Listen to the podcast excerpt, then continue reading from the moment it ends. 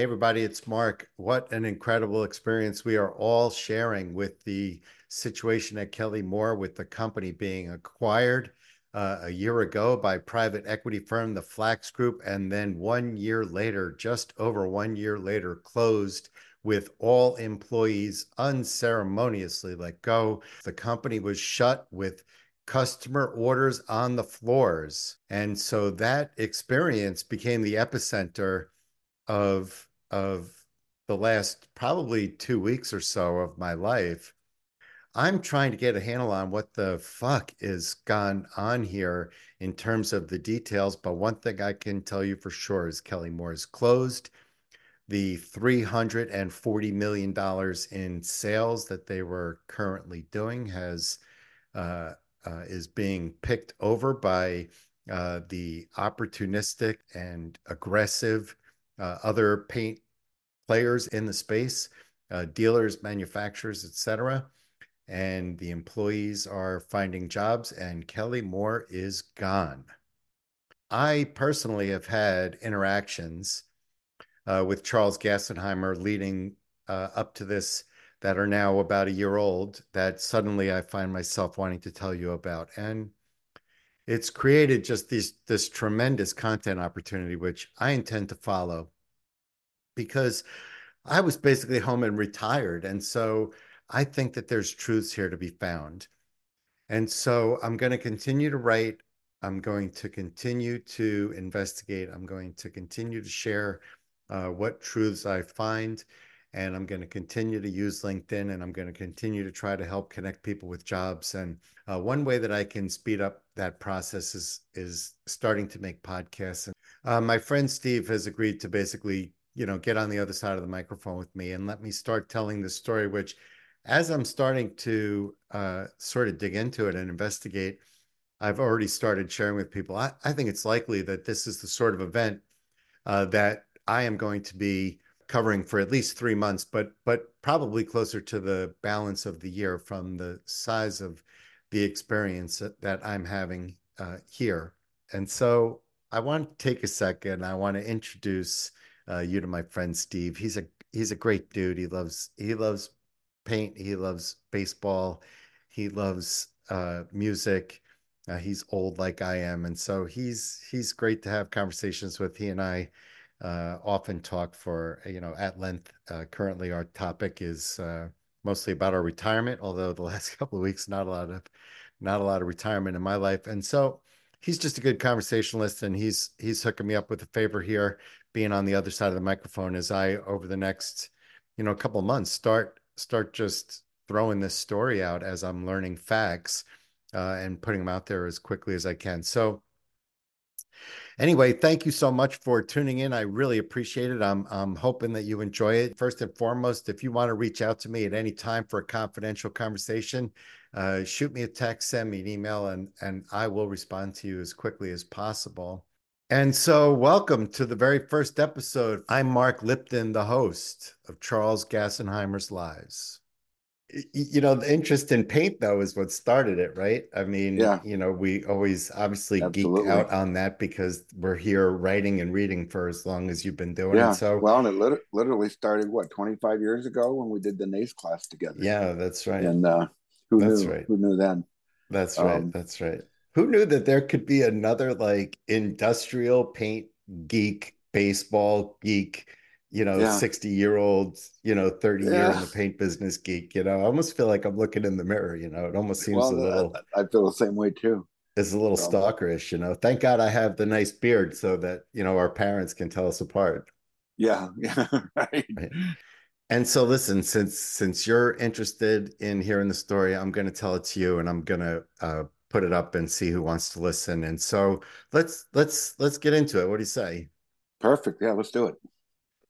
And so I don't even know where to start this story. It's difficult uh, to tell where to start this story. And so I'm going to start just by saying that there's going to be a lot more questions than there are answers after this first 15 or 20 minutes because it's a complicated story. Sure. Let me just give a little context in my experience first as just a, a member of the independent channel, as just somebody who's been here in the paint business and you know done uh, spent an entire career with this same group of people, right? That's mm-hmm. that's who mm-hmm. we're talking about, the vendors, uh, and in this case, in this circumstances, other people affected uh, uh, were the employees of Kelly Moore, many of most of whom I did not know. I had a few uh, friends at the company, and so we're gonna talk about uh, what happened here, why I'm here, what's going on here, what my plans are here, what I know now that I'm comfortable talking about, what I'm working on and investigating. And wow. I was just going to brain dump that all on you in some sort of uh, order as it as it comes to me. And so, as far as I'm concerned, this is the closing of Kelly Moore is one of the most significant events when I look at you know the 30 years of my career certainly the effects of the pandemic uh, was mm-hmm. a significant event as has impacted the industry there were other periods of time uh, maybe where events were so s- significant uh, uh in short periods of time maybe when uh, VOC laws changed there was this huge sort of impact but but this right. is absolutely uh, among the largest events that I've given coverage to at any time uh, mm-hmm. in my 30 years in the industry. And and since it started to break, which for me was about two weeks ago, since it started to break, I've actually been working full time. I expressed to you before we started, I probably did 40, 50, uh, maybe more hours this week. I can't believe the attention that this has gotten on my LinkedIn. It's it's unbelievable. It's like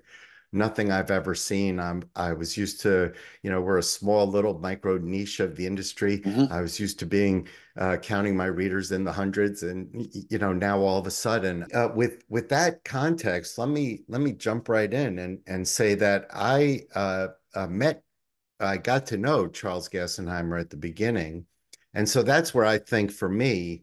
Uh, I've decided this story begins is is uh, so we all know what we know is that Kelly Moore is closed. There's about 1,200 employees. They've all been let go, mm-hmm. with the exception of a staff that's remaining, which I'm I'm not sure I'm prepared to say uh, how many people are left at this time, but there is still staff remaining. What I do know is that somewhere around the 12th or 14th of January, Kelly Moore announced what they called an orderly shutdown of the corporation, which I can now report obviously uh, is a is a lie on its face. Uh, uh, it, it's incorrect. An orderly shutdown uh, would not have had employees locking the doors, told to make their final deposits at the bank, and go home, leaving a note on the door saying that this business is closed uh, I'm able to report now that Kelly Moore was shut down in an instant. This was not an orderly closure or anything like it. These stores were shut down overnight. Their managers were told to uh, uh, leave notes on the door saying that uh, the store is now closed with no further notice. Customers have orders retail customers, painters have orders inside the stores that they can see that they placed and were and were manu and were uh, boxed up on the floor of the store. They can see them and they are unable to pick them up. That sure. is not an orderly uh, shutdown. There were batches. I can also report that there were batches in the tanks. They were wet mm-hmm. batches in the tanks at the Hurst factory. That is wow. not an orderly shutdown. I'm here to report that that message from Charles Gassenheimer, who's the CEO of Kelly Moore, and other things that I think I'll be able to report. Uh, for sure, there's lies in that statement. I'm going to start by, uh, uh, you know, keep going. I think the story is about, you know, how I met Charles, and I'll get to as much as I can and and yeah. see what's up. But they they bought the company uh, in October, and I reported on it. It was news uh, mm-hmm. that a private equity firm uh, had purchased Kelly Moore. I had mm-hmm. never had a close relationship with Kelly Moore. Uh, you know, my life has been spent primarily with the other Moore, as everybody knows. You know, I'm yeah. deeply connected in the Benjamin Moore community. I've worked uh, at Benjamin Moore. I have a lot of friends, family. My nephew, uh, uh, Andrew, works at Benjamin Moore. So there's a strong connection, right? But Yeah. I, you know, I've still, I'm an old guy. And so I've, I, you know, over the years, a handful of people I knew here and there. And, and when they bought the company, uh, through those few people, uh, I started to think that there might be an opportunity to, uh, uh, to talk to them about the work that I do, no different than any other paint manufacturer, and Right. talk talk to them about uh, you know possibly consulting or possibly you know some of the commercial aspects of my net of you know what I put out. My blog is you know I I I never sell anything in the blog, but you know podcasts and shit. Yeah. I've made Mhm. money on and off of that stuff over the course of my career, and so uh, uh, with no reason to think anything other than it was a good networking opportunity. I reached out to him uh, after the new year. You saw what I printed, and I said, "Hey, what's up?" And this is what I do. And he said, "Yeah, let's talk." And we had a, uh, you know, a, as I recall it, a short, you know, conversation. And from there, he put me in touch with uh, two of his executives, which immediately I I noticed they were both part-time executives, Oh, which s- struck me as odd considering he was saying he was about to try to turn this company around. I don't I, I didn't know how he was going to do it with these two five-hour a week, you know, chief uh, marketing people, but he put me in touch with uh, these two executives and they had some needs. You know, they had just bought this company and they didn't know a lot about the paint business. And I seemed to know a lot about the paint business and they wanted to meet dealers and I seemed to be able to be able to do that. And so, right. you know, we made a deal and we came to an agreement. Uh, we brought in some other entities within our community and we were ready to go. We were ready to sign what would have been uh, you know, a two-year, what I would call like sort of consulting NIL uh, deal. Yeah. And On the and face of it, it sounds like a good opportunity for both of you. right, it Yeah. seemed right, exactly. That that's what I was feeling like is these guys want to pay me to meet all my friends. You know, that's that's exactly what a good consulting job looks like, right? Good job. Right, exactly. And and so I didn't think anything of it. And we started these negotiations. They went okay. I'm starting to hear from some friends that what I'm telling them I'm negotiating, they can't conceive this guy agreeing to from what they're seeing happening on the inside of the company. And so, listen, that's a red flag, right? That was probably my first red flag, but I also uh, was thinking maybe if they're seeing mistakes that are causing these people to say to me things, you know, uh, maybe they've decided that they need a strategist and and they want to try to fix some of these things. And so I pressed on. I didn't have any reason, frankly, to think otherwise. Yeah. And so we come to this two-year agreement and we're right at the end, right? We're ready to go. Um, I don't know how many days away I am from my first check, not many. And we schedule a call. The first uh, output of our agreement Mhm. was going to be to introduce Gassenheimer, address the uh, my followers, make the disclosures, and what have you. Right. And uh, that was our plan with his people, and we were ready to go. And I got on this call. This first one was the the first output was a, a recording with the CEO to do all of this. Yeah. And so the only other time I had met him was the prep for all of this that I said before, and mm-hmm. and he was not alone on the call. So I, I can't say that I met him. I, I remember thinking, you know, what I thought of his personality, Yeah. but I don't remember having a very strong opinion. There were other people on the call, et cetera. This was my first time on a call with him. It sounds like like they were almost interviewing you with a little bit of a group to see if Well- um, if if you were who you who you uh, said you were and Well, I And think that I, I don't know what their motivations uh, were in how they treated me, uh, except to say that I find, and now that I'm digging in uh, deeper and deeper, which I am doing, Mhm. uh, I find that they treated, they were about to treat me. You're going to hear a different story.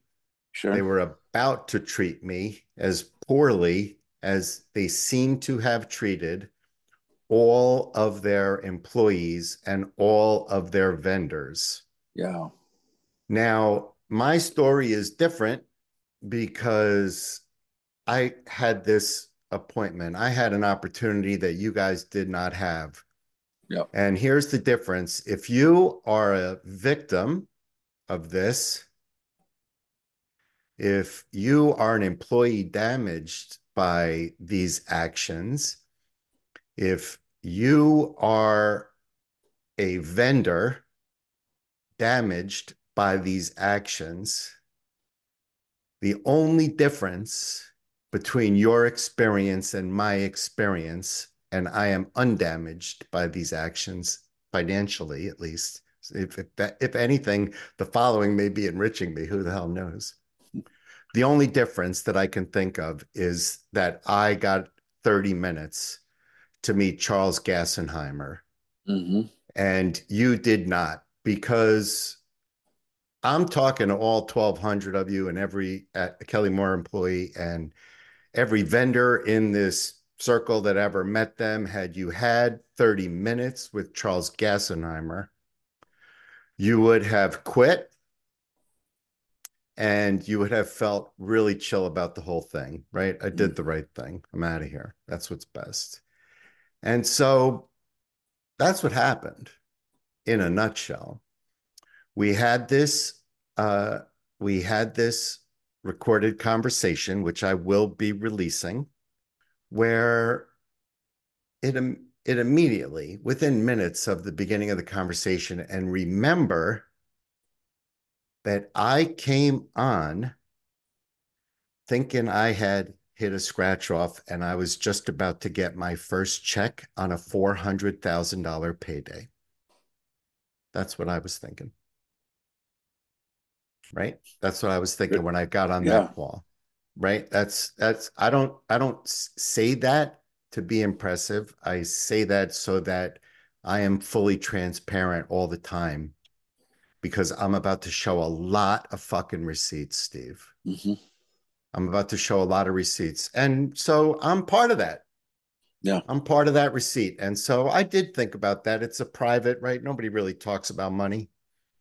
Right. Uh, and so I did think about whether or not to disclose that. But I Yeah. listen, you know me. I I'm gonna disclose everything. This way there's no questions, right? That's Yep, the best lay way it out there. so five minutes into this conversation, I'm already thinking this guy doesn't know shit about the paint industry. He literally can't get five minutes into the conversation without making me think like my guys at the counter could have done better with this conversation Yeah. Wow. than this guy is doing. Like he just doesn't know anything. Yeah. the new And CEO. so, right, new CEO. So you can start seeing on my face. It's interesting. I had forgotten a lot of this because I saved this. You're going to hear why nobody heard this episode in a little while. Mhm. You're, uh, uh, you can see on my face. I saved the episode and I didn't watch it again. I just thought I, you know, I don't need it, so I, you know, put it in the Right. folder. And but now that I watched about half of it again, uh, you can see on my face as I start to question, and in fact, about halfway through, you can even see on my face where I made the decision. I need more information.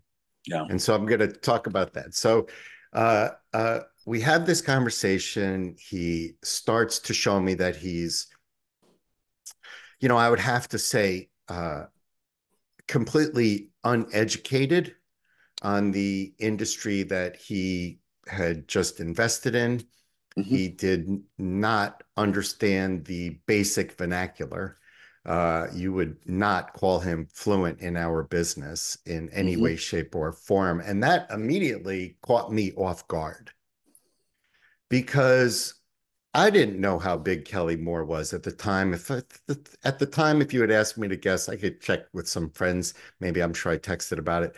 But at the time, if you had asked me to guess, I would have told you Kelly Moore is probably $250 million company. Mhm. Now I'll tell you at the close, they were a $340 million company. Mhm. Uh, uh, uh, hang on. This happens so often. It's the pot. And and so it was it was very clear he he did not have the vernacular. And that caught me off guard. He had just bought this very large corporation, a couple 100 Mhm. million for sure, lots of stores, lots of people, and he couldn't hold a conversation. And then as we got later into the conversation, my thinking about him started to get worse. You know, in, in my opinion, just n- not really holding up his end of the conversation. It's it becomes clear to me that I am not engaged in a conversation with a talented CEO who is uh, capable of paying me four hundred thousand dollars over the next two years. Sure. And so I don't want to spend too much time on this here because I actually want to make another episode just about this. And so Yep. I need a lot of time. I'm planning right now just to tell you this will be sort of an all hands, all court press for probably 90 days for me. And then it, it'll probably be most of my writing for the remainder of the year. That's my suspicion right now, based on how much I am uh, seeing and experiencing. If that changes, I don't know. Experiencing. And so, Yeah. anyway, I get off the call with this guy thinking, maybe I don't want to, maybe I don't want this guy's money. Obviously, I knew what my friends had been telling me. You know, they had been telling me Right. it doesn't They gave you make the warning. sense. Right, exactly. I already had that red flag. And so I started thinking, who else can answer some questions for me about Kelly Moore? And it occurred to me that the vendors could, right? Because somebody's selling him brushes, somebody's selling him rollers, somebody's selling him tape and whatever. And you've got relationships with And i got those guys. relationships with all of those people, right? I've consulted for many of them. I've Mhm. I've certainly met, you know, all the major players over the course of my career. Right. And so I just started reaching out to people and saying basically, what's up? And and started hearing some not just stories of lack of payment, but stories of what I would call unethical behavior in the client vendor relationship. Wow. And I I take offense to people that can't do business without proper ethical values. Right. Taking advantage of somebody. I struggle with that because I am involved with organizations and have been involved with organizations where you have to read the list of all the things that defines ethical and then sign your name at the bottom and say I'll do that. Yeah. right? I've raised my hand and i've said yeah i'll do that. Right? And so i don't like being around people like that. And so Right. when i started hearing uh, about the unethical behavior. I decided quickly after doing some research it didn't take much you know whatever you need a half a dozen calls to Mhm. to hear enough i don't remember but to hear enough that i just decided i didn't want to deal with him. And uh, i didn't need his money that badly thankfully. I'm grateful. I don't speak Yeah. about that comfortably by the way. Uh, and and i just didn't want to be embroiled in who knew at the time Yeah. right? I ended up embroiled anyway. Uh, I, I just didn't want to be embroiled. And so I sent him a text. I sent his, the two uh, part time, whatever the hell they were, part time chief marketing people. Yeah. Uh, I, I, I sent the two of them a very short email that said politely, thank you so much. It's been great to know you. Uh, I won't be moving forward. You know, as I recall, I might have said something like, if you want further details, call Charles. hmm And I texted Charles something equally as short, which basically just says, Hey, I just reached out to these two and I told them I won't be moving forward with you. And if you want to know more, I'll take a call. And he did. He replied that he wanted to know my reasoning. Hmm And at the time, I was already planning to write about him.